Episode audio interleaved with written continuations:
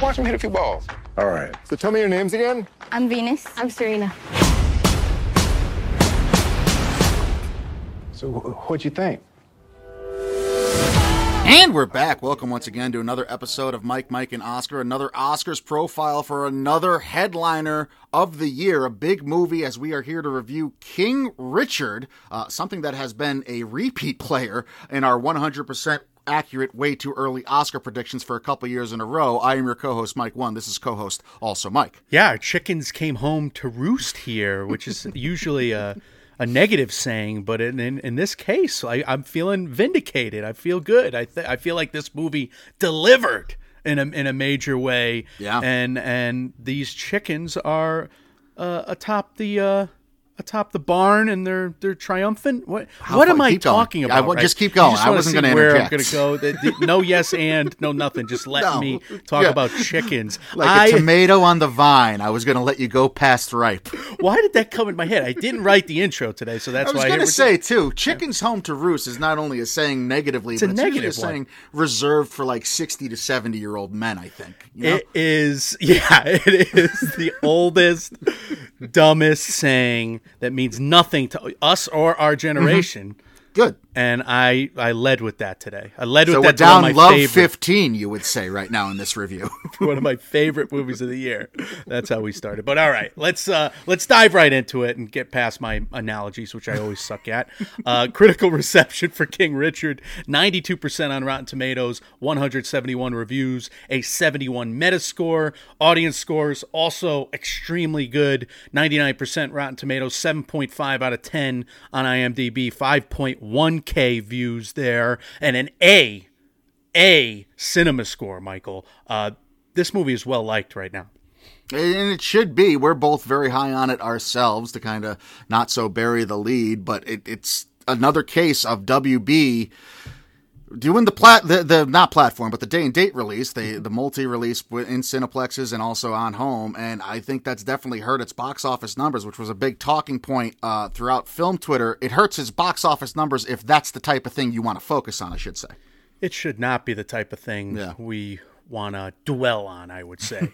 because look, I mean, we've been critics critics of the day and dates out there because we're worried about movie theaters, and I think that is Right. still valid, even though I'm very much encouraged by the increased and steady box office of mm-hmm. late. Because even in a weekend like this one, Ghostbusters does 44 million. Now, is that what you would have hoped Ghostbusters did if you were in a box office pool two years ago? I don't know, but I do know yeah, anytime a movie leads the weekend with uh, forty something million, that's a solid that's a solid thing for for box office and for movie theaters. Now, King Richard, eight point two total. Not what they wanted. Obviously, it's a fifty million dollar budget or something. Twenty million of that is the uh, price tag for Will Smith, and I think he got a 40, 20 million back end automatically given to him. But here's the thing: we have HBO Max now with 74 million subscribers. Last year at this time, Michael, we covered the story and they were at 38 million. crazy 38. So they've almost doubled their subscribers at this point.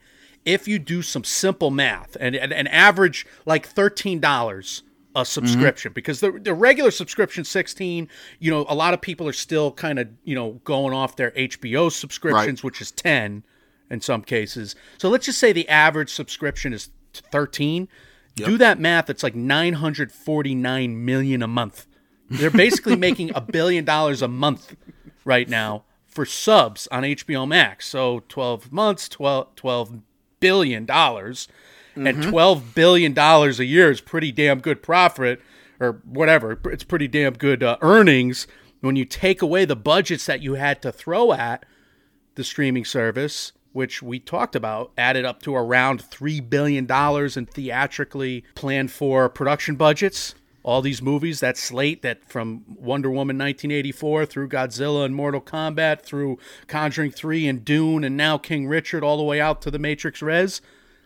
Three billion dollars. It's no. It's not chump change, and it hurts movie theaters. However, and it's it's revenue they get to keep all of it all of it they're keeping and if and if that's something around five six billion whatever they made this year in addition to what they were going to make right It, I mean, it pales into compa- in comparison to what they are now going to make now that their pipeline has caught up.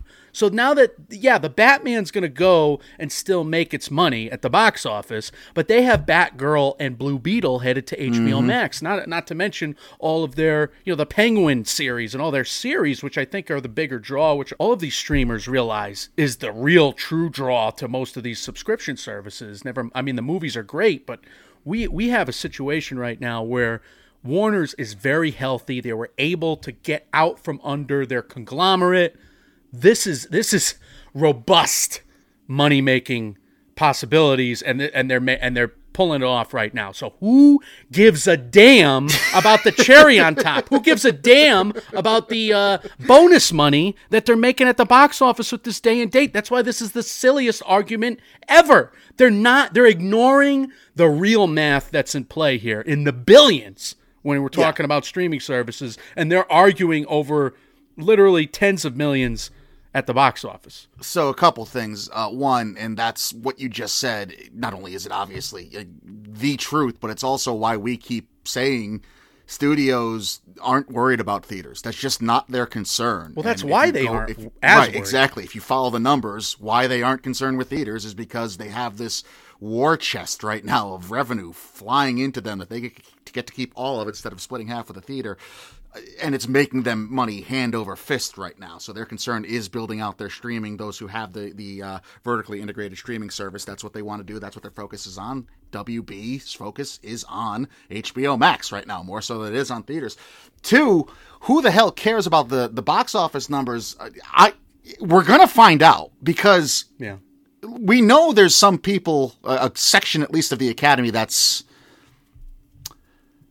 antiquated in their thinking. Every major trade, Michael, which makes m- makes me feel like I'm missing something, and, I, and maybe Yeah. I maybe I am, maybe I am, maybe I'm Sure.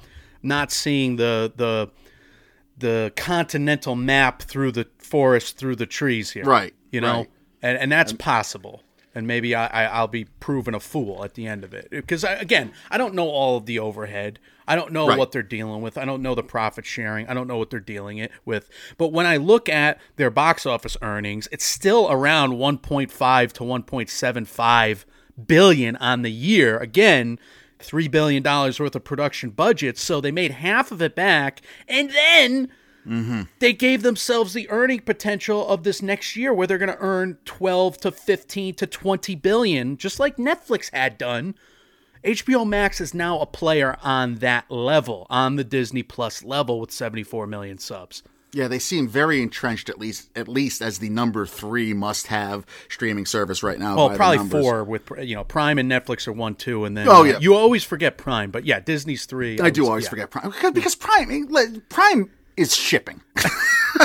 God bless Amazon and what they're doing with Amazon Studios. But every you can't tell me there's more people out there who have Amazon Prime for the content right now than there are people who have it for the shipping. Right, their number of subs though are comparable to Netflix. Right. They're the only Uh, one. Yeah. So yeah, either three or four. I agree. Thank you for correcting me there. But I, look, this is this is what the ball game is right now. Another thing we don't know though is what these you know what's going to matter more come Oscars time. Is it going to be the sh- the screener pile? Is it going to be the, the HBO Max availability of these things? What's how much how many people are actually watching this on HBO Max? We'll never know because streamers don't like giving out their numbers unless they have some kind of fake number to tout, like we saw with Netflix talking about Red Notice and how like what a ridiculous why 172 million hour. I don't know what that means, but that's what they you know that's what the streaming game is right now. So They would have made seventeen billion dollars if Right. they released it in theaters. I agree. exactly that's what they try to, to make it sound like. So uh, a lot of stuff up in the air that we just don't know. We're we're doing our best to keep up with it, but yeah, what can't be denied and what is known is HBO Max is making a ton of money for Wa- Warner Brothers. One point seven billion would have been the correct uh, uh, hyperbole in that regard. See, folks, I'll admit if I don't move the decimal place to the correct spot, maybe I'm screwing this up. But uh, all right. So enough math, enough dumb uh, proclamations from me. Uh, let's look at the awards resume for King Richard. Uh, major Film Festival awards at Denver, Heartland, Chicago, Film Fest 919, Philadelphia, and SCAD Savannah. Uh, otherwise, the score and song, we talked about how they were nominated at the HMMAs. And Will Smith and Aunjanue Ellis, uh, they received Performers of the Year awards at Santa Barbara, with uh, Smith getting an additional tribute award at the Heartland International Film Festival. Michael, I mean, it, it, had a good festival season. It played at most of them, and the industry, at least the youth of the industry, attended those festivals. So this does matter. It, it, certainly does, and we've. What also matters is momentum that this film has seemed to have for a couple months already before its debut and before even the first uh, premieres of it. Because like we've mentioned here, at least I've mentioned a couple times, it's best actor, lead actor specifically, has felt like this inevitable impending coronation for Will Smith based off this movie. And not that momentum, you know, is everything in award season, but it certainly helps you become the front runner. I mean, look at Belfast right now. That's the movie to beat in Best Picture. So by that same logic, Will Smith would seem to be the name to beat right now, and he hasn't really lost any of that momentum uh, as this made its debut and people got their hands on it. Here's the plot premise: a look at at how tennis superstars Venus and Serena Williams became who they are after the coaching from their father, Richard Williams. So, our expectations were huge for this movie. Yeah.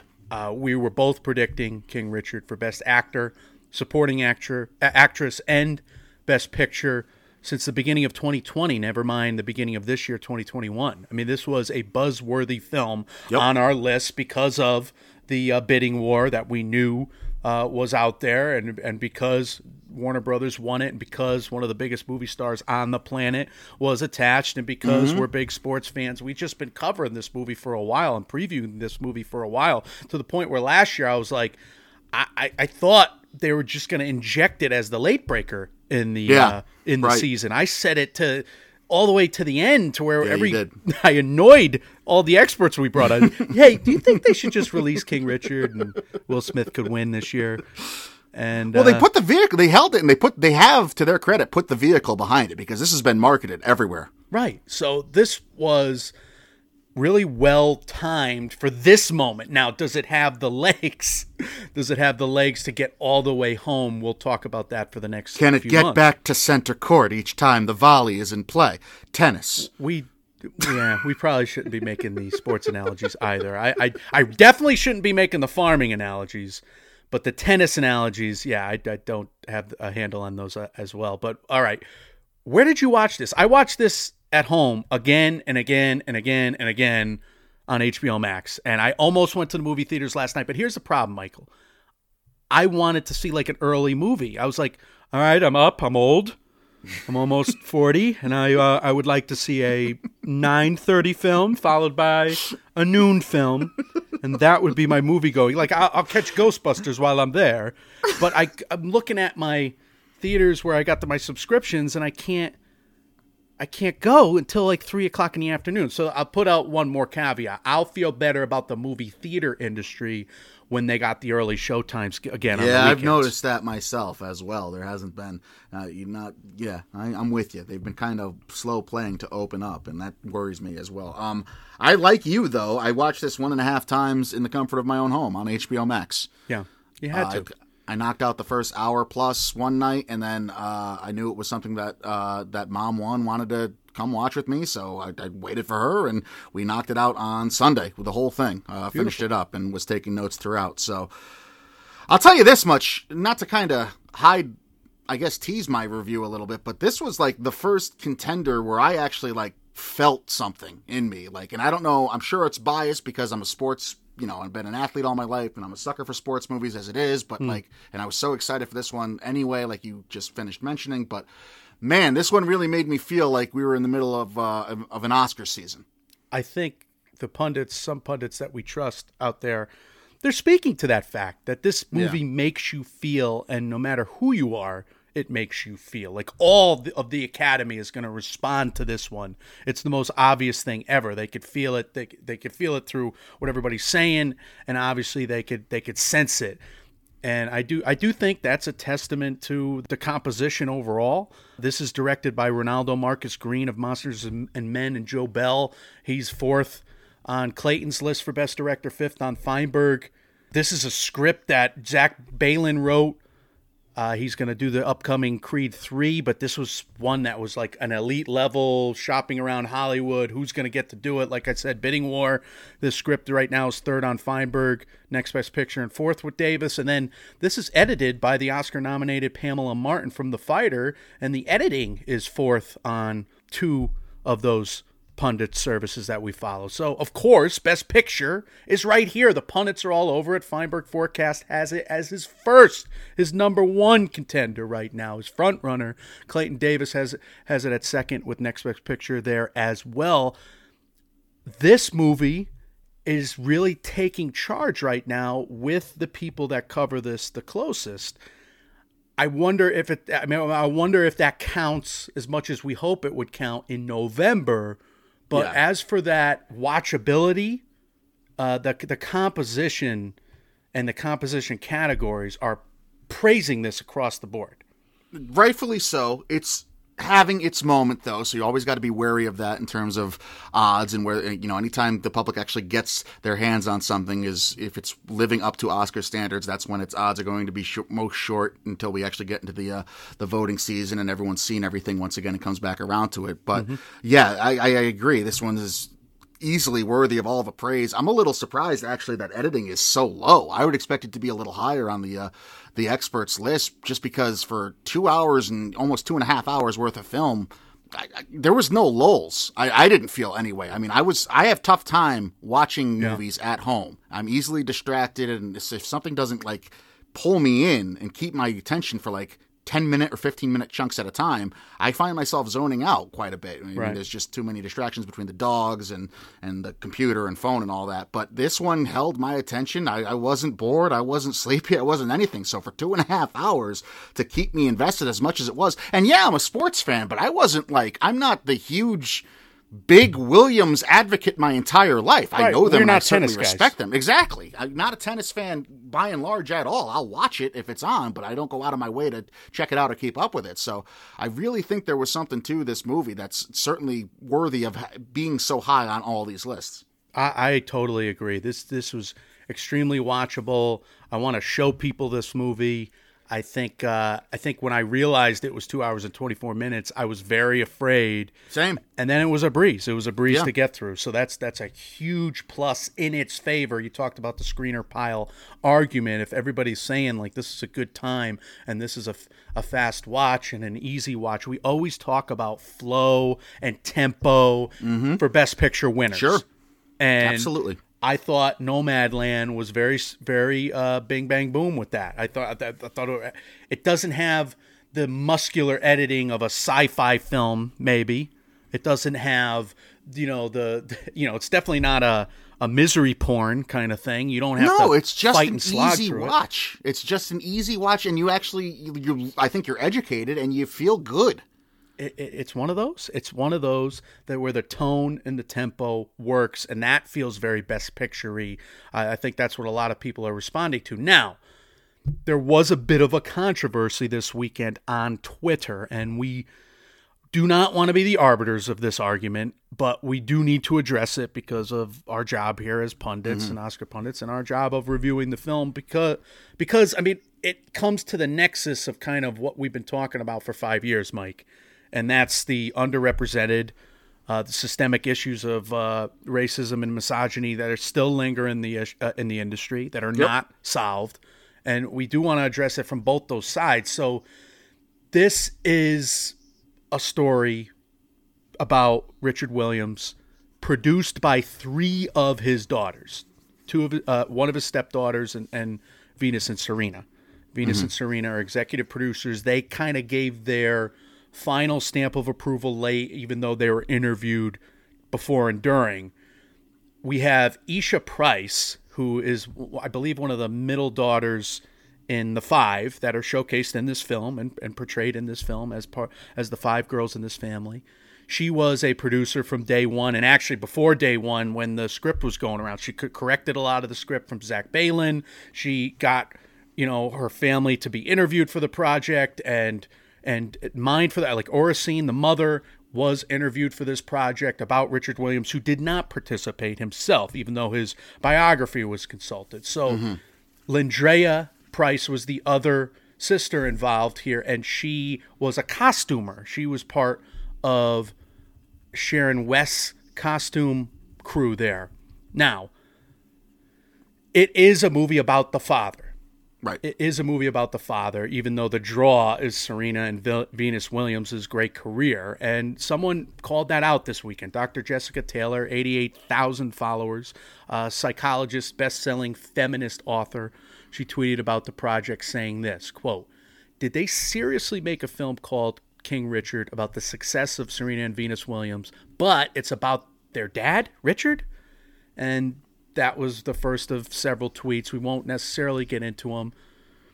Feminists like Dr. Jessica were were angry this weekend, and they they don't want the POV character to be a man when the success is had by the women, especially in this family. Now, black film critics have also been in our space praising this portrayal of a loving black father. Mm-hmm.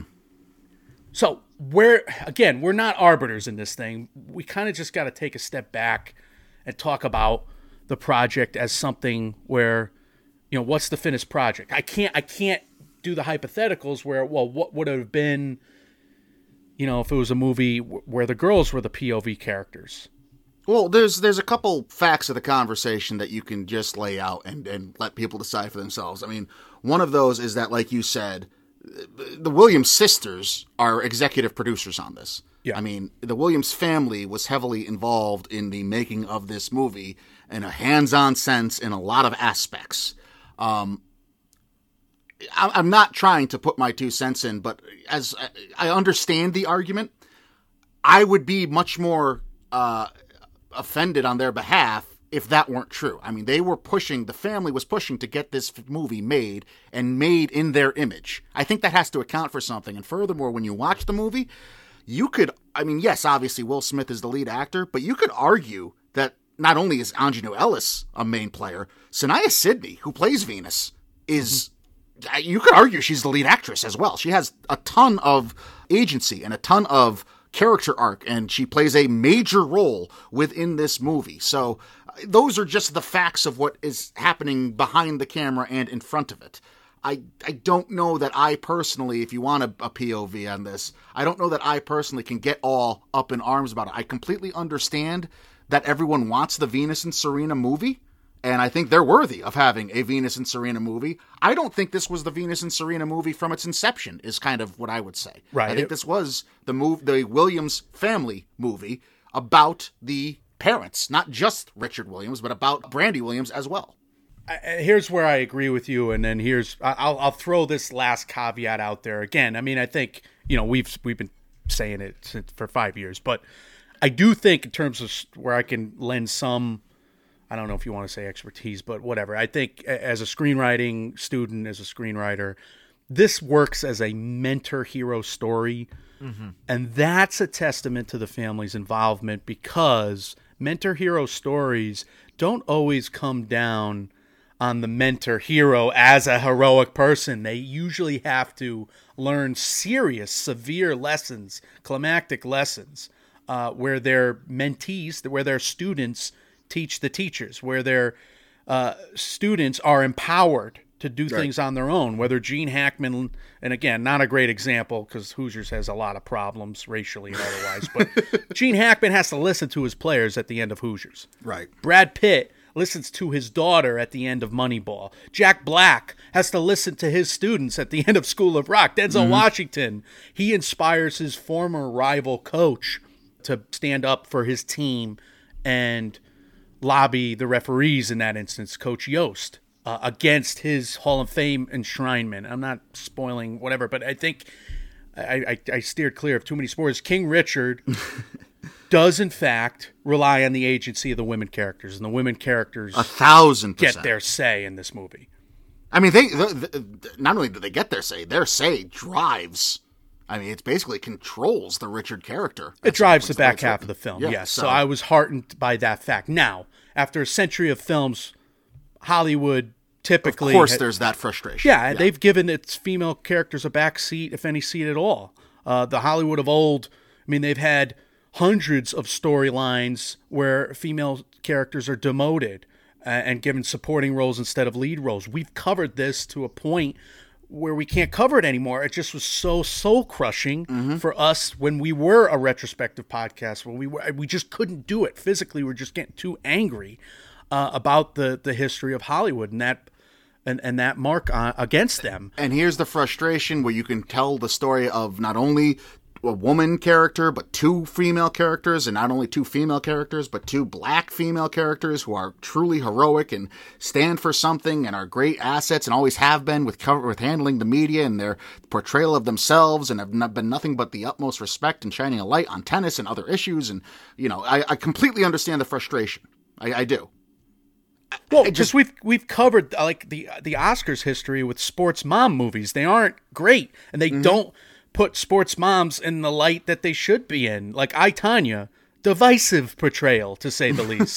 the Blind Side, a white savior story, Right, riddled sure. with issues, and and we have what we have here is seemingly a story about female sports heroes that is put in the POV of the father, but that typical character of the wife mother usually the naysayer of a film, whether it's Talia Shire in the Rocky films, which again, you know, is a bit subverted. Why I like the Rocky films a little more than some other movies, but then Yeah, she's- the quote unquote nagging wife, She's not Rachel McAdams from the fighter, or Right, From uh, yeah, from Southpaw here. You know? the, the the quote unquote nagging wife, that old white insecure male Hollywood written stereotype. exactly. That has dominated sports movies for 50 years. And that's not present here. that is undercut here. That is subverted here, thankfully, graciously, and triumphantly in King Richard. So, I Agree. To the extent, by the way, that I'm Yeah. going to say one of the actress categories should be done. I don't know that it necessarily is, but that's how good it was. This character was written, and how awesome the performance is. well, you know, let's start with Aunjanue Ellis then. Yeah. Let's start with Aunjanue Ellis. She right now is uh, second on Next Best Picture, third on award circuit, and third with the Feinberg Forecast. She's a two-time Emmy nominee from Lovecraft, Country and When They See Us. We've covered her work, and if Beale Street could talk, get on up in the help. she is in the mix of major contenders of what is a fairly wide open category with Caitríona Balfe, etc.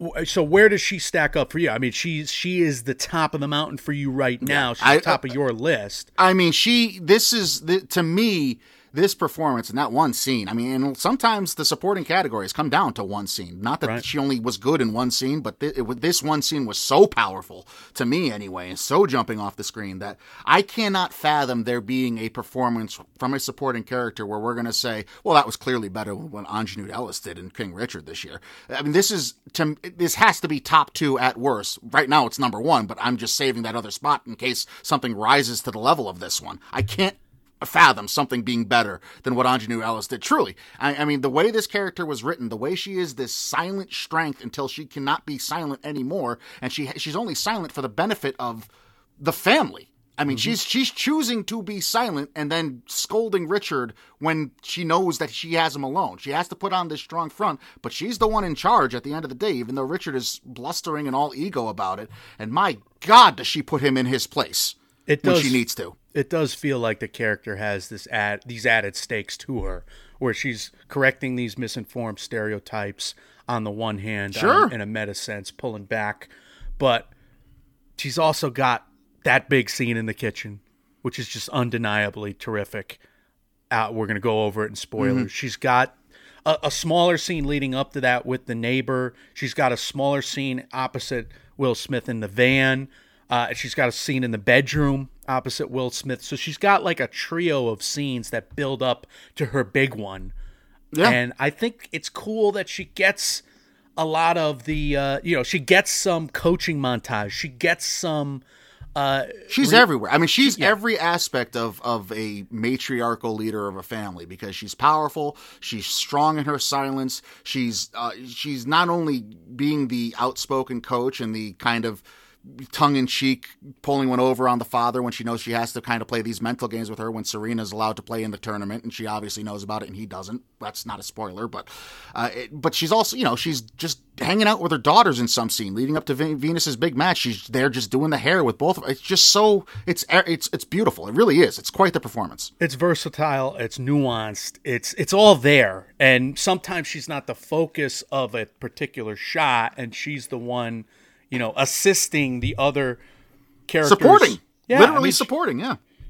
Literally supporting everybody else in the ensemble. And the daughters are, are, are per, their performances are going up because her reaction shots are so 100%. giving. And and that's what we talk about with assist men and women when we talk about you know these kind of uh, supporting performances. And so, like her character, she's underpraised, underacknowledged, underappreciated, until she's going to be undeniable at the end right. of the day. So now, can I see can I see the Academy fumbling the bag here and not absolutely? But do you think, Mike? I mean, she has to be at least nominated, no? I think she should be nominated. I think she will be nominated. I think this movie's going to have the cachet at the end of it all. I do. Too. I don't know where the category is going to land though because I do think the category is wide open. I do Agreed. think she's got a couple of scenes, but so did Caitríona Balfe.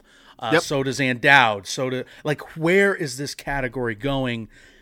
We don't know quite yet. So it's going to depend. Now, there's also the factor that Will Smith is out in the early lead, and does that, you know, we, we have seen it before. Does that mean you know other c- categories get ignored or get put on the? Well, we can give this movie an award for this category. Do we have mm-hmm. to give this movie an award for the other category? The I don't know. Puzzle thing coming into play. It's the Oscars puzzle theory. Concern. Uh, I look, Will Smith was he as good as advertised and as hyped up to be? Man, he was really freaking good in this. Really, I mean, he good. really, really was good, and he's he's first on Feinberg's right now. He's first on award circuit, first on Next Best Picture. He's, he's first wherever you look. Quite frankly, um,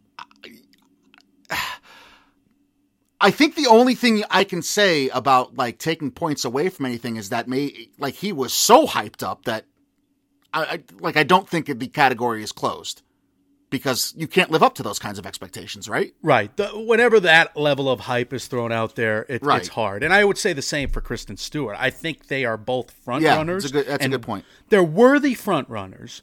Is it sewn shut? No, absolutely not. I think we've had a great year, uh, especially in the lead actor category, and that is not even close to being uh, decided yet. So right. here's what I will say for Will Smith. I think there's a lot of great scenes – in between the big ones that we knew he kind of landed from the mm-hmm. trailer stage on from the the early impressions at film festivals on where yeah he delivers those huge scenes to to an emotional level where I'm in tears where everybody's in tears where you you got goosebumps and and and he delivers like five of them never mind the last two huge ones but like five of them in this movie so where you so I am awed by that fact. But here's the thing: like the mimicry is there, the walk yeah. and the posture, and, and the Bill cadence Simmons too. Yeah, the big picture was talking about it. Like he's not a typical actor that does the transformation. Will Smith. He's such a mo- super duper movie star that he's always drove his box office on his own charisma, on himself. Just a testament to who he is and how charming he is. So Richard Williams has bad feet, and here William Will Smith is kind of lumbering and moseying around mm-hmm. with those bad feet. Richard Williams did not always have good posture, and we learn why. We learn why because of his upbringing, because of, I mean, the film delves into his self esteem issues. So he's got different teeth, he's got signs of gray in the beard. Uh, this is as transformative a physical appearance as Will Smith is going to do. It's not a limp and an eye patch as we we've heard Will Ferrell make fun of in other movies. It's not a you know set of Winston Churchill jowls or a you know a transformation into a you know an all time you know great singer songwriter uh, that, that we've seen awarded at this show. But it is Will Smith doing a character, and uh, he should be, you know, for for all the nuance of this performance, he should be applauded for it. Yeah, I, I, I agree. I mean, if you're going into this expecting because of the hype, if you want Daniel Day Lewis and Lincoln, I, I, don't think it get you don't. I don't think you lo- you could still see Will Smith is kind of what I'm trying to say. Well, but that's the thing. We don't know. Like we like the, Abraham Lincoln or Freddie Mercury. It's a different ball game. Like we don't know Richard Williams. But when you hear Richard Williams at the end of the movie during the credits, like he sounds like Richard Williams. Yes, uh, absolutely agree. The mimicry is is yeah. is spot on, and he this is as transformative. That's a good point too. This is as transformative we've seen Will Smith since probably Ali, which was 20 years ago at this point. True. My God, we're old. But so, here's the thing: like all the decisions he makes, they're not the big showy ones either. That's why I think the Academy is gonna gonna bite into this performance and really enjoy it because I do. Oh, think, it's act it's actory stuff. 100 percent actory yeah, stuff. He's making minutia. quiet choices yeah. throughout this film too. I wish. I just. I God. I wish he never did concussion. because there's so many lines in this movie that are and I think it's yeah, but that's actually, a you a problem, detriment. though, isn't it? Well, no, yeah. there's so many lines that are tailor made for the the trailer. They were just written for the trailer because they're just like emphasis. They're punched up lines, and I've seen more than one person on Twitter like mimic the oh well this line is the tell the truth line from concussion i saw that like at least two times and i had that thought as well independently and like that can't be good that that thought is out there you got to sell the movie, I guess. And yeah. you're right. There are cliched scenes in Act One and Act Three that bothered me quite a bit. That we'll talk about in our worst scenes. But uh, yeah, a lot of those are from a lot of those trailer moments, those sound mm-hmm. bites. Right. Yeah, they're bothersome. Is that contrived. his fault? Is yeah. that yeah? You're right. They're they're contrived. Now, all right, we got two major contenders, like no brainer contenders. I think, I think opinion, we have nominees. two nominees, right? Yeah. Absolute locks for nominees, at least. No. Well, whenever we say lock, you know, we get in trouble, don't we? So, I mean, I would say they're, you know, he's a front runner. She is a top tier level contender right now. They're locks. I'm saying it. Screw it. They're in. I'm glad. I'm glad. All right. Supporting actor, though, uh, Jon Bernthal. He's third on next, next Best Picture, fifth on Feinberg, 18th with Clayton, though. So I've seen a lot of variety. Never mind at variety, but a lot of variety in this category of supporting actor. Jon Bernthal, an MMO favorite, Baby Driver, Wind River, Wind River, Widows, obviously The Many Saints of Newark, The Unforgivable, Ford v Ferrari. We've covered him on those movies, uh, TV shows like The Punisher and Walking Dead he is a chameleon, and here he's got this hairdo. That's the weirdest thing he's sported in a while, which is saying a lot for him. He's good. I just don't know if he's like, does he differentiate himself from the field, Mike? As someone who has a best friend from the uh, Philly area, that really sounded like a guy not from Philly mimicking a Philly accent more than it did sound like a guy from Philly. Here's the heartwarming part of what Jon Bernthal did, though. I saw Rick Macci, the actual Rick Macci, like retweeting the most general compliments about Bernthal's performance on Twitter over the weekend. Like he retweeted, like somebody said, the actor who played Rick Macci was very good. Macci retweeted it. I thought that was funny. But yeah, I, I, tend to agree more with you and with Clayton Davis than I do uh, Next Best Picture, maybe, and, and even our buddy Scott. I, I, it's it's fine. He's very giving to the Richard character. Good. Yeah, he's an assist man. He's supporting yeah. in that regard. And I those are his best scenes when he you know, he's got the big scene with with Richard Williams that's his yeah, best and he, work. And he, he helps he helps the uh, again Saniyya Sidney. He helps the Venus character bring her game up too. And I don't know if that's more to do with the character of Rick Macci or if that's the quality of actor Jon Bernthal is.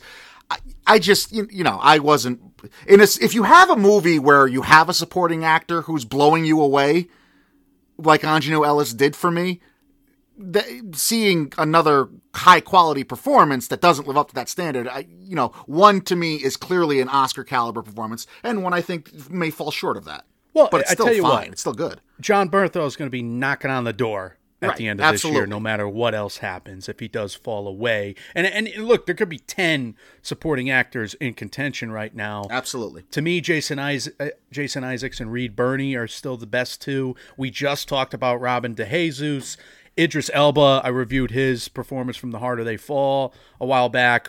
Troy Kotsur, we mentioned from Coda. Belfast. Andrew Garfield. Yeah, and then and that yeah, uh, but I would say there's something special about the group I just mentioned, something very special about each of those performances where Ciarán Hinds, Jamie Dornan, they have the higher profile from the adorable Happier movie. This kind of falls into that category for me, like where Jon Bernthal, I love his character. I love Ciarán Hinds' Right. character and Jamie Dornan's character. The performances are really good. Are they special though? Are they next level? Do you want to award give them all the awards like Kodi Smit-McPhee and Jesse Plemons might be you know perfectly exhibiting my point where I think like Kodi Smit-McPhee's doing some weird cool nuanced stuff next level. Jesse Plemons is is being that assist man. I don't know. I, I just I think we got to study these more as the year goes along. 22 experts on Gold Derby. Only three have Bernthal in their top five right now, by the way. Okay. So I mean he's but then again the variance is huge right now It is. supporting Yeah, actors. absolutely. But, all right, well, let's praise the rest of this uh, ensemble. Saniyya, Sidney, Fences, Hidden Figures, American Horror God, the Story, girls were great.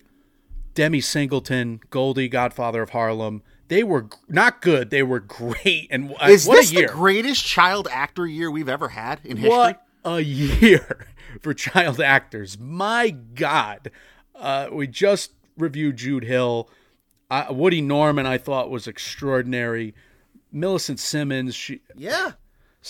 wow, just just incredible work all year by child actors, actresses. Uh, I wonder if we're gonna look at this film ten years from now the way we look back at uh, Panic Room with Kristen Stewart, and you're Yeah, like, oh maybe. my god, Sure. Kristen Stewart was in this, and she was great then, or, or anything with Natalie Portman, or anything with Scarlett Johansson, or something, right?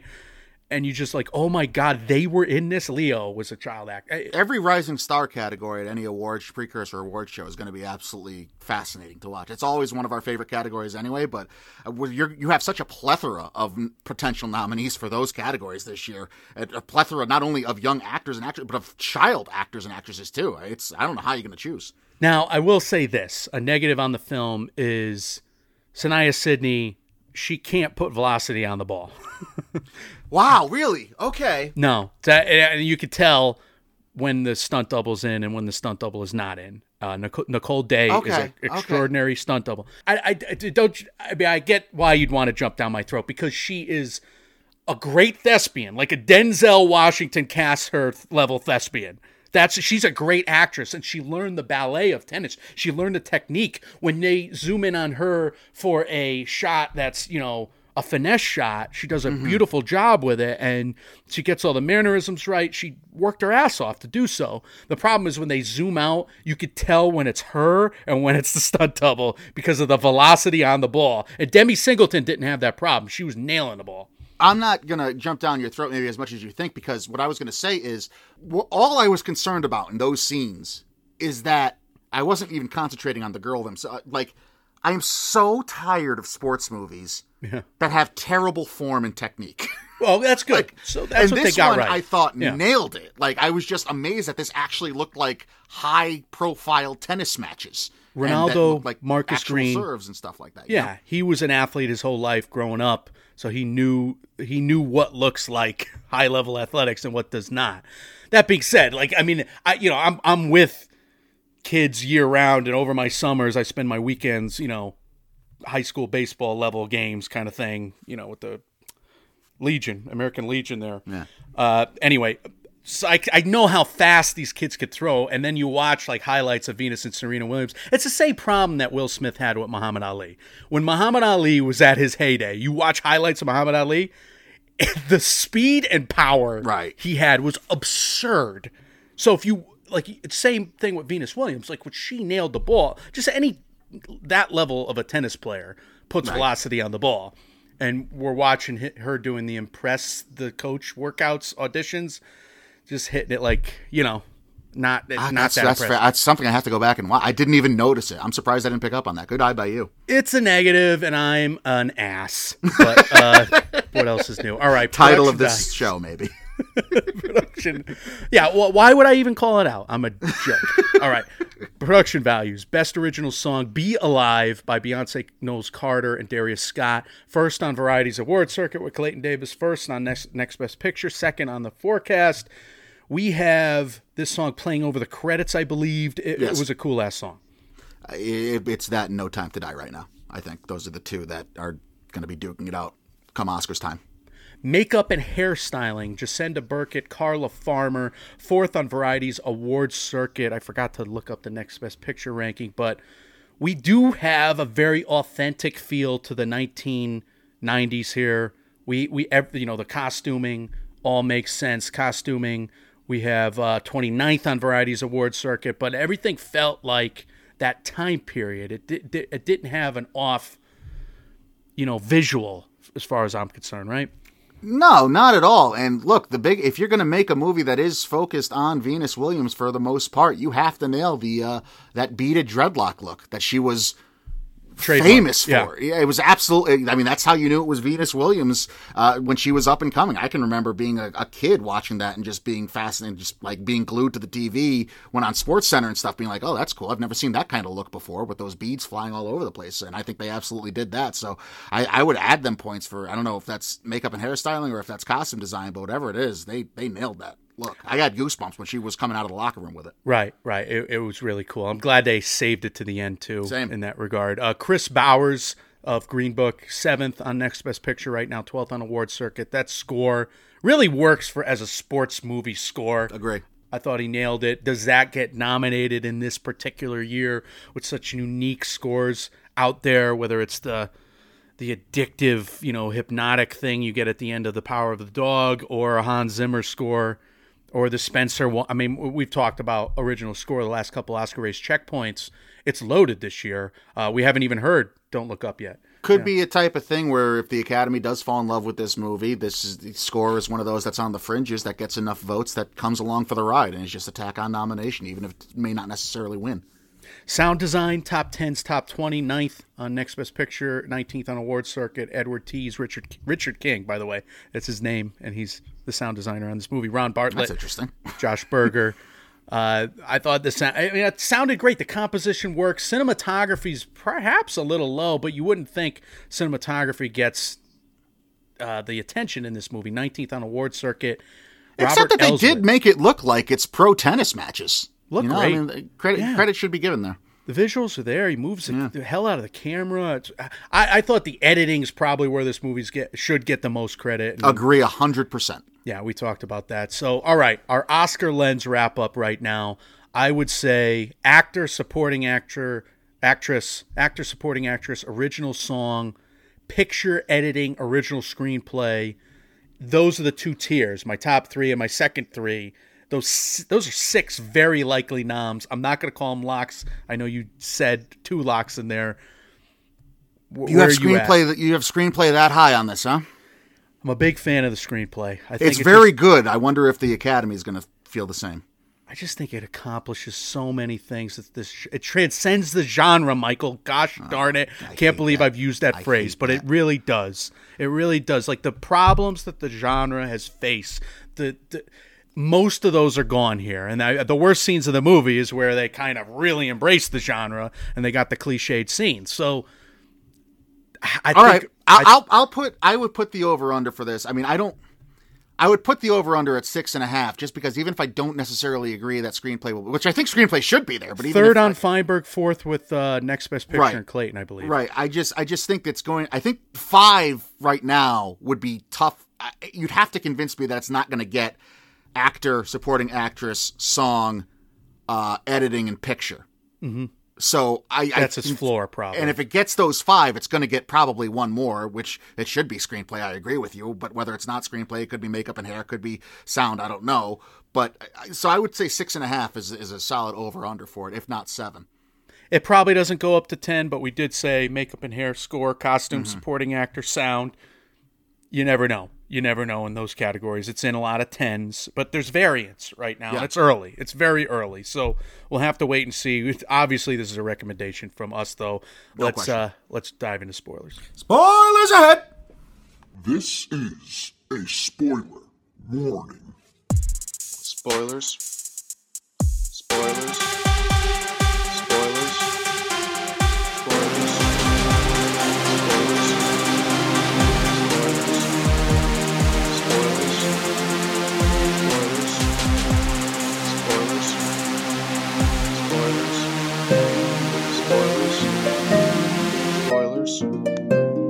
Spoilers. Spoilers. Spoilers. Mike, Mike, and Oscar! Oscar sprint! spoilers! This is the spoiler section for the movie King Richard, brought to you by Mike, Mike, and Oscar in the Oscars Profile episode. Uh, if you've not seen the movie yet, this is a good place for you to hit pause. You can either go check it out at your local theater or it is streaming now for you on HBO Max. Uh, we'll be here waiting for you to come back and hit play on us once you are done seeing the film. If you've seen it already, or if you're just curious to hear our thoughts about the plot and the ins and outs, this is where we are now. All spoilers from this point forward for the movie King Richard, uh, the Oscars Profile episode brought to you by Mike, Mike, and Oscar. All right, I think we've covered a lot of ground already Yeah, in non spoilers, but I do kind of want to hone in on a few scenes and a, and, a, and a few themes here. Let's kind of start with the major plot plot line and the plot structure. This is a again a mentor hero story, and mentor hero stories, at least most of them that I've seen. I'm not going to spoil 20 of my favorites for you right now because it'll tell you that they lose, but they're about failure. They're about losing the big mm. game. And here we have this particular story about Richard Williams, not Venus and Serena, showcasing how the girls overcome their early career failures, just like anybody would if they're an eighth grader going against the number one tennis pro in Crazy. the world. So she, yeah, I mean, it's a moral victory. It's the it's the definition of a moral victory, and the, the fact that the movie ends on a, a loss is this is the only story you could tell about them where it does, you know, in a way, right? Right, when- right. If you told the career story of Serena Williams, she's the goat, greatest of all time. Venus Williams, she's probably second, and the two of them together as a doubles, the greatest Yeah. so this genre can only play out if Richard Williams is the flawed protagonist, and he is a flawed protagonist. Now, there is some pros and cons to that. The the cons to it is they, you know, I th- I think people can argue they gloss over a lot of his issues, his biggest issues, or his, his auxiliary issues outside the family. Like he abandoned his first family uh, by some cases. He became, you know, either misunderstood by the, the white sports media, which is likely and, and, Yeah. and no doubt the case, but he's al- he also became this kind of braggadocious sports dad in, in a way where it kind of go went against his own principles and what he was trying to teach the girls. Now, every chance Serena and Venus have ever gotten, they've praised their father for the upbringing. Yes. And now you realize why. There was this disconnect with the media's portrayal of the quote unquote lunatic sports dad, which they said on the big picture, the LeVar Ball thing. But what that nobody knew was the behind the scenes. I, I think it's the biggest uh, takeaway, or the not takeaway, but the biggest negative if, if this movie is going to lose points, or if the script's going to lose points. It's that I, I wish the the character was treated. A lot of characters are very deferential to Richard Williams, and he's his word kind of goes a lot, and I'm sure that was true within the family, but they make that true in every aspect of life. I mean, there are professional tennis pros. He just walks up to you know Pete Sampras and John McEnroe's coach, and is able to like just talk himself into these wild circumstances, and still be able to kind of dictate to these guys that he's By the doing end, yeah. doing things on their on his own terms. Well, by the middle, by the end. Well, that's the thing. Like this movie is very just very simple in regards to how other characters react to him. I Right, would say. Like, so exactly. the development is Act One. People uh, uh, literally either ignore him or they beat him up and abuse him. And Act Two, he is gaining some ground, and you got that push and pull, the conflict till he finds people where you know he is in charge, and then he gets you know, it's very clearly until his wife puts him in a, in a better place or Oracene Price puts him in a Mm-hmm. better place, he goes overboard a little bit. And where Right. his phobias can run out of control, where his ego and self esteem issues come into play. And I think the movie does a nice job characterizing all that. But you're right. I mean, it's a very obvious trajectory, I would say, an obvious arc. And I don't know how even even in act like how does Paul Cohen not kick him out of practice? You know what I mean? and just leave the camera there or that type of thing. But that's that's never addressed. He's just kind of he just says what he what he needs to say. But it, there it does serve an end too because he is an incredibly strong character and he knows he has to stand up for himself and he does literally stand up for himself and his family at multiple points throughout the film. So I, I get what they were going for. Ju- it just seems uh, here's the word again. It seems a little idyllic, but when the family, when the sisters are literally producing the film, how could it not be? I, I would agree that they kind of throw a lot of his sins up to his face at the end of the movie Yeah. and kind of exposition dumps Right. with Oracene. Like, you're not a great husband. Right. You've ignored me. I mean, these are major accusations Right. that the film does not address. Exactly. And and even with the uh, media stuff, we we don't see that play out. We see one interaction with a media member where he is completely in the right, and it's one of the best scenes of the film. I mean, you're dealing with the image of a 14 year old black girl when she gives you an answer in con- you know with confidence. Leave it alone. That was a Yeah. beautiful scene, and it's Reinaldo Absolutely. Marcus Green's one of his favorite scenes of the film that he talked about on that interview. Uh, I I think. I think that is not our perception at all, and I'm glad it reversed our perception of Richard Williams in context of the media. And at But- least he's consistently portrayed too. I mean, he's unapologetic throughout the for the majority, I should say, of the film. I, I think I think his ego is put in check at the end of the day by Yes. By by Aunjanue Ellis's character. So he's gotta he's gotta go too far a few times. And and those are some of the worst scenes of the movie where it's a pissing context between him and those agents, right? Yeah. One uh one of those two actors that we always confuse. Dylan McDermott, or Dermot Mulroney. Dermot Mulroney, one Who of the was two. it? Yeah. You nobody knows. nobody knows. I thought it IMDb, was, I wrote down David Duchovny at first, so I was way off. IMDb might be wrong. we uh, we have his ego that is the issue at the end of the film. And it's not just it's not just the ego, it's the phobias, it's the trauma that he suffered. And that's why this portrayal was so empathetic uh, both on a, on a screenplay level and in terms of you know, in terms of Will Smith's performance and, and, and for the direction and the context, everything. I, I think I think that's that's very important for the story because they were able to handle micro and macro level conflicts so well. They talk about they they don't shy away from race and, and, and the racial issues in this movie. Like he throws it to the face of these white agents. We see the Rodney King newscast. Yeah, and I was that's what I was going to say. Even when it's not being talked about or discussed uh, directly, it's all it's in the background. It's everywhere in this movie. we have really Ven- well. yeah we have little venuses in tears at the end of the film feeling like she let down all the little black girls that her father mentioned in the speech beforehand because that's the trailer moment right? I mean Mm-hmm. every black girl on earth is going to look up to you and be benefited by your success. And here she thinks she failed them all and the father recontextualizes it for her in a beautiful way in a, in a way that is so supportive and nurturing and convincing legitimately convincing. You're 14 years old. You just went against the number one player in the world and it proves right with the with the with the payoff of that scene. All the girls are out there waiting for her cheering her. It's a tough tightrope to walk too because you do have race is always an issue and, and being this proud man and this leader and this patriarch is always an issue but you don't you- you're always on richard's side.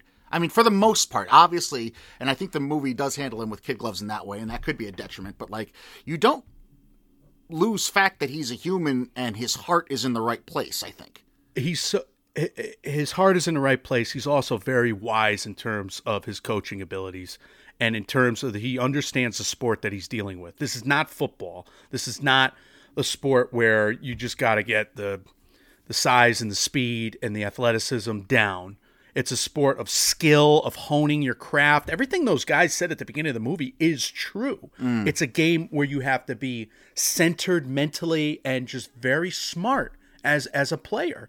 And that's why I thought this portrayal of Venus Williams and Serena Williams, it wasn't about their athleticism. It wasn't about all of the bullshit white Caucasian things that people have mentioned in terms of superlatives on their career. It was about their wisdom. It was about their their smarts. It was about their strategy. It was about the the intelligence of Richard Williams's plan that was not only enhanced but perfected by Oracene, by Serena and Venus mm. themselves, getting the agency at the end of the movie, where basically the big speech and that great scene in the kitchen between Oracene and, and, and Richard, Oracene was just like, hey, we together raised a great kid. She's ready to make this decision because guess what? If you take her agency away here, she's going to reject you at the end of the day, no matter what, whether you're right or wrong. We got to let our, I mean, we raised this child the right way. We got to let her make her own decision in this regard. I mean, that's, if, if And ever, that's how you know she's actually the one in control because and it's just like the scene where he starts driving away without the girls at the convenience store because he thinks they're bragging. Like, okay, Richard, your plan is is the go to, but if your plan starts directly impacting or negatively affecting my children, fuck your plan. oh, you're going to make that big ego thing? You're Yeah. going to do that now? No, she called him out on it. Right. And she got him to change.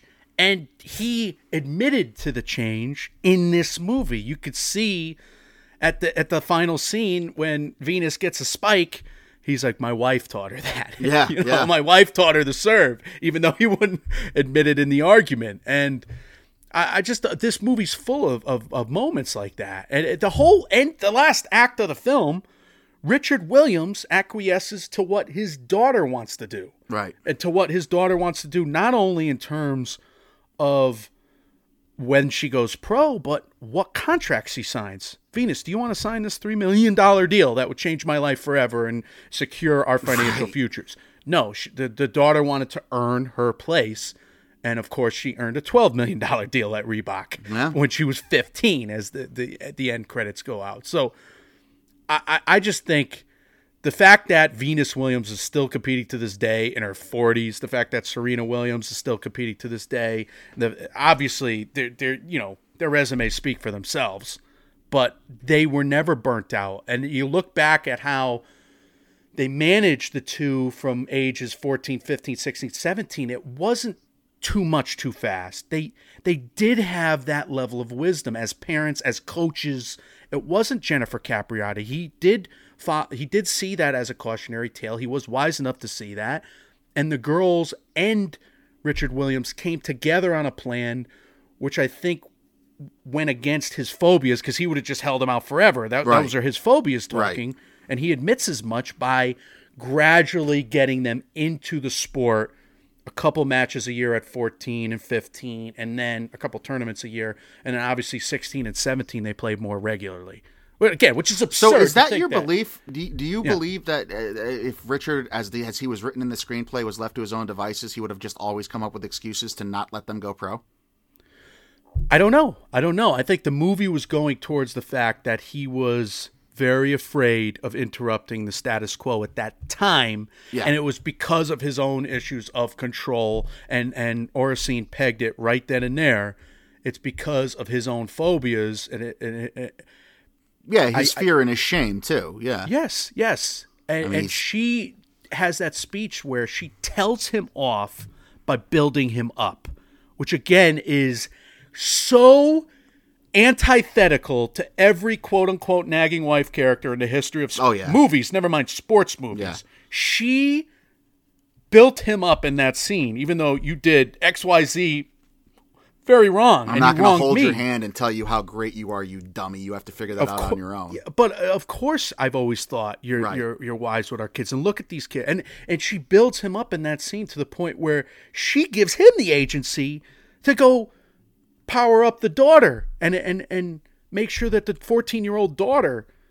Uh, I mean, she didn't say uh, let's go talk to her together. She's like, no, you got to go fix this with your daughter. And it was unique to have those scenes. I mean, those are clearly the Oscar scenes back to back like that. Having My God. Ellis telling him off, and then him going with tears in his eyes and admitting to Venus, "I'm scared."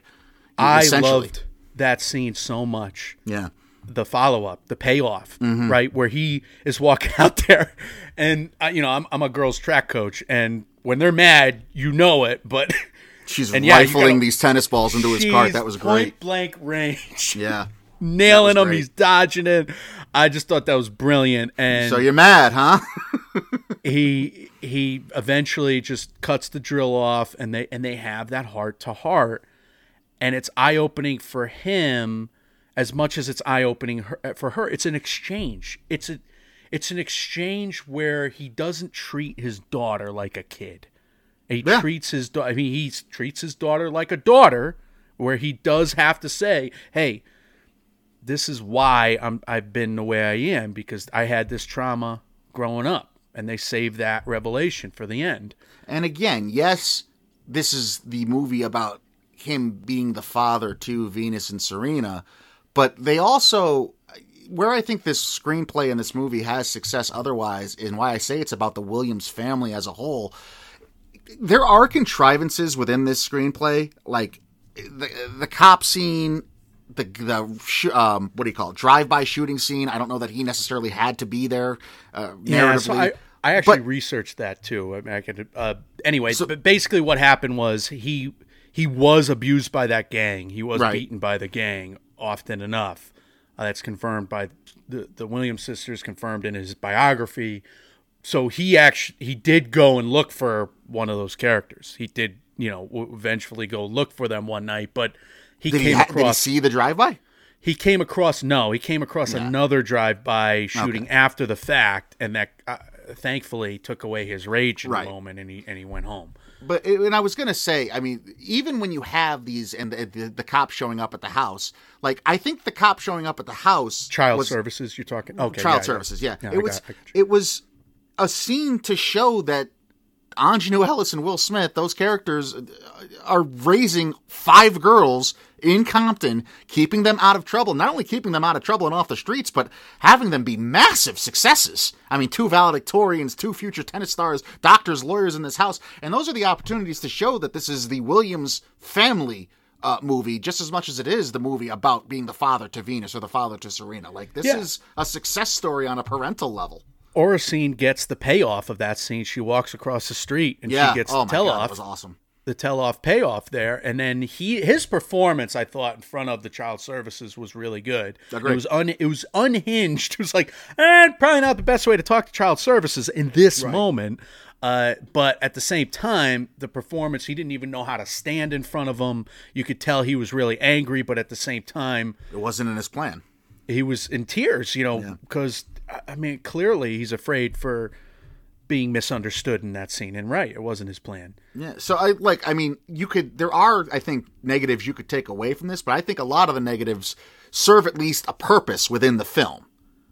They're not just Yes, you have to get to A to B so that you can get Right. to y, from Y to Z later on. Right. And I think Reinaldo Marcus Green, he's talked about how the sisters went along with the artistic license because they, they grew up on movies just like everybody else. That was the, the big part of the interview. So they knew they, they fought for what they needed to be told about their dad and their mom and themselves. Mm-hmm. But they also they also allowed this to be a movie, and that's probably why it really flows so well, in, in my opinion. So I'll say this: I think like some of the goosebump moments of the film to me were the Serena scenes, like the when she gets into the. uh the tournament by herself, and then she's and Demi Singleton is again why I think she, you know, she's she's crushing the ball and then screaming, which was awesome. I was so hyped for that because that's so Serena. and, if then- you want to make a sequel that's the Serena coming to prominence movie, I would uh, watch the shit out of it by the way. Oh, absolutely. and then,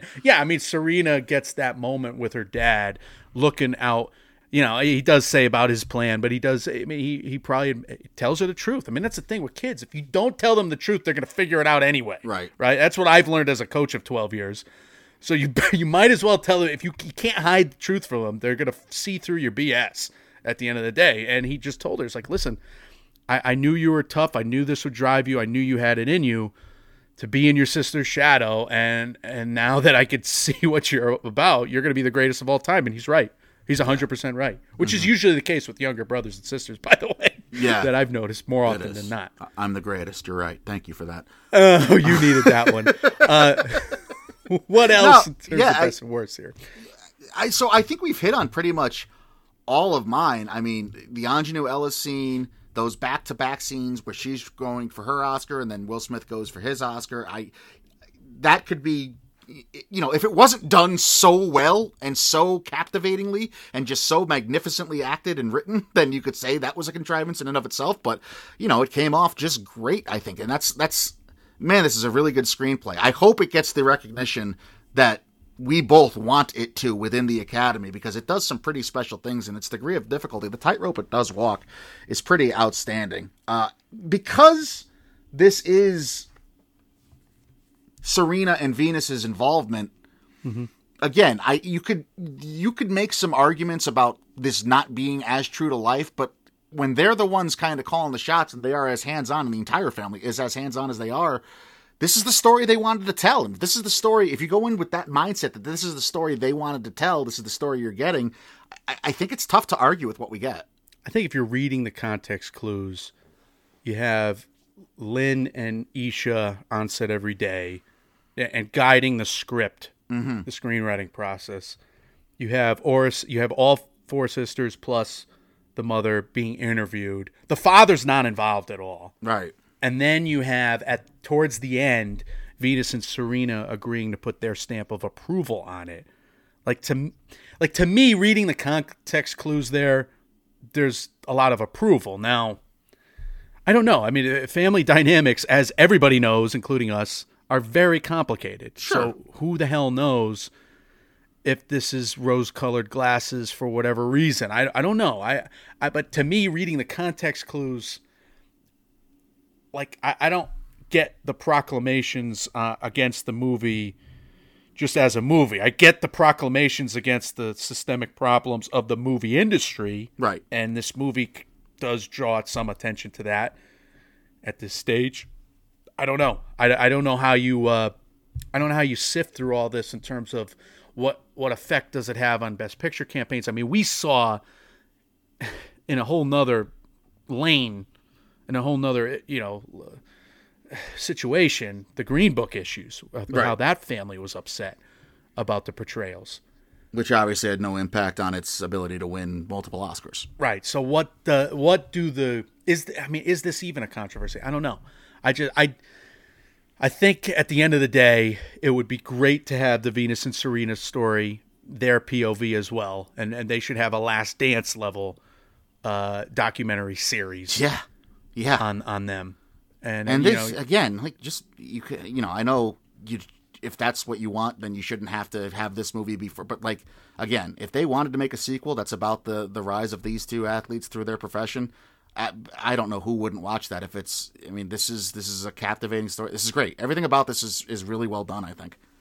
And, and you know just uh, again as a coach of 12 years i learned a lot from this portrayal. I learned a lot. I think i think some sports are different than others but i do think you know i, I do think richard williams' strengths and weaknesses all being there and, and there there are many there are more strengths than weaknesses but i think uh, i think you learn from both uh, and i think I, it's one of the better movies about fatherhood that i think i've seen in a while uh, I- it's well not just coaching. And I, again, I, what do I know about that? I'm not a dad, but I, I, I really, my, my guess is it's one of the better movies made about fatherhood. I, I have a good dad, so it reminded me of him in a way. So I, yeah, so that's where I'm at, at right Um, now. So high just grades. a uh, uh, yeah, a, a point of uh, maybe notification before we get the grades. We keep talking about how the uh, four daughters were involved as much as they were. The reason the fifth daughter was not involved, unfortunately, uh, Tundi Price was uh, uh, murdered essentially Tragically. uh, in God. 2003. I think it was. I was looking this up uh, as I was watching the film.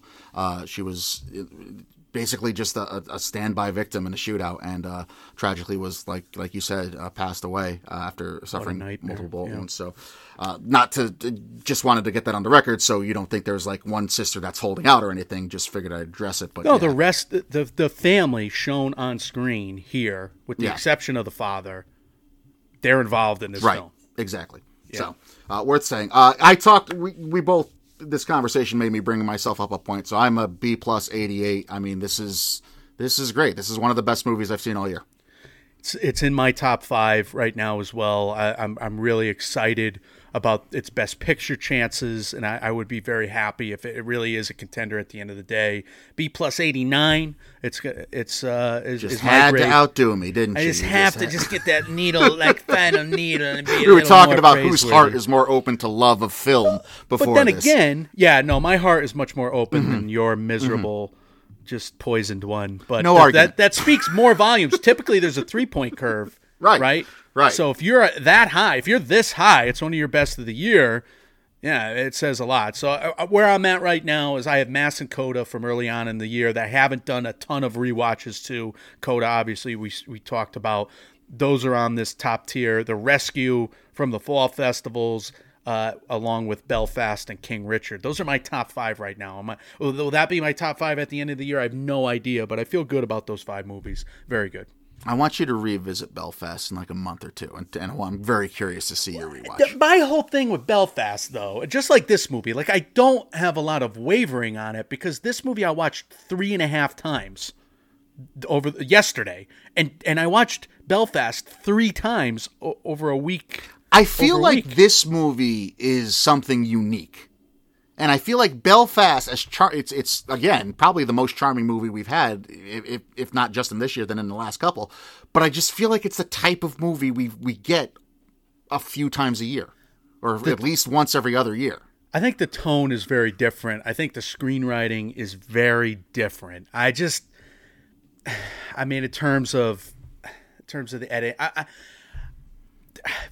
it's not an apples to apples, is what I would say. I think, I think the Belf- Belfast is unique in how rose-colored it is on purpose, and then there's so much below the surface That's fair. uh, that explodes obviously in in the scenes that that really uh, that really that really jar you. It's not like Roma where you're just this impending dread throughout the film. It's very different where it's on the kind of the art film version. not of nearly Belfast. enough. Not nearly enough penis. Yeah, you're right. Well, Belfast is like the uh, it's like the crowd pleaser version of Roma, I would say. And this this is to me again, this is like the best sports movie we've had in a while, and we've been dying for a good sports movie, right? It's very, very good. It reminded me of the feeling coming out of uh, what's the ice hockey one there? Oh. The U.S. Oh, Olympic team. Oh, uh, Miracle. Yeah. But, you know, but this Miracle was kind of about the sports journey in the sense of let's go It was this more game to that game. It was certainly more blockbustery too. formulaic Yeah, too. yeah, this was. is this is a movie set in the world of sports that's really about other stuff. I agree. I agree with that. Yeah. and it comes back to it comes back to its you know, the matches at the end. Yeah, uh, definitely worth the watch. And, and uh, as always, what matters to us, dear listeners, is your thoughts. We clearly want to know what do you think about King Richard? How did you watch it? Did, were you in theaters? Did you watch it at home? What is the grade you gave it? Uh, what did Mike and I miss? What were we right or wrong on? You can tell us all of that, as well as any other thoughts, comments, questions, or concerns you have about anything we do here in the MMO Empire. You can leave us all of those on our social medias. We are Mike, Mike, and Oscar uh, on Facebook and Instagram at MM and Oscar on Twitter, Mike, Mike, and Oscar at gmail.com.com, and on Reddit. We are available wherever you hear podcasts. And if you're listening to us on the Apple Podcast app, if you would be so kind as to leave us a five star review, it would take a couple seconds out of your day and make our entire one in turn. Uh, Michael, we're getting pretty busy, so tell the good people what's coming next, and we're actually going to try to get one more episode recorded before Turkey Day. We're going to try very hard to consume House of Gucci before we consume too much turkey. I'm a dork. That should have been the title of a movie. Too much turkey. House of Gucci, a big family movie for Thanksgiving. I'm sure that family uh, will be much more dysfunctional than ours. Uh, can I say that? Can I say? Jared Leto's character should just be added into every film. I haven't even seen it yet, but I just want that guy around everything. I'm looking forward to House of Gucci. Then we have uh, The Power of the Dog. After Yeah. that, we've already scheduled that recording with a with a special guest before we come back to the Oscar race checkpointing and cover the Gothams. The Gothams. We're going to have an actual award show uh, to talk about winners and losers from uh, award show that we watch and that will review the broadcast as well. So, I mean, we've covered a few winners, sets of winners and noms up till now, but yeah. Getting to be actual awards and precursor time. Uh, what, what are some words of wisdom? Let's go out on a high note here. I did not prepare words of wisdom. I'll just say Oracene Price, uh, Oracene Williams at the time. Everything she said in this movie was wise. Can we do that? you know, because I didn't write down like, well, who am I to be wise? No, I the end of like that. one? I like uh, that. everything she Yeah. said in this movie. Were, those were the touchstones. The words Uh, of wisdom is what she said. What she said. yeah, so that's why I'm like, you know, I learned from the women of this movie, the strong women of this movie. Yeah. Well put by you, sir. Guys, when reality sucks, you can come check out the top contenders with us. We are Mike, Mike, and Oscar trying to make award season year round without the stuffiness. We will see you all very soon. See ya.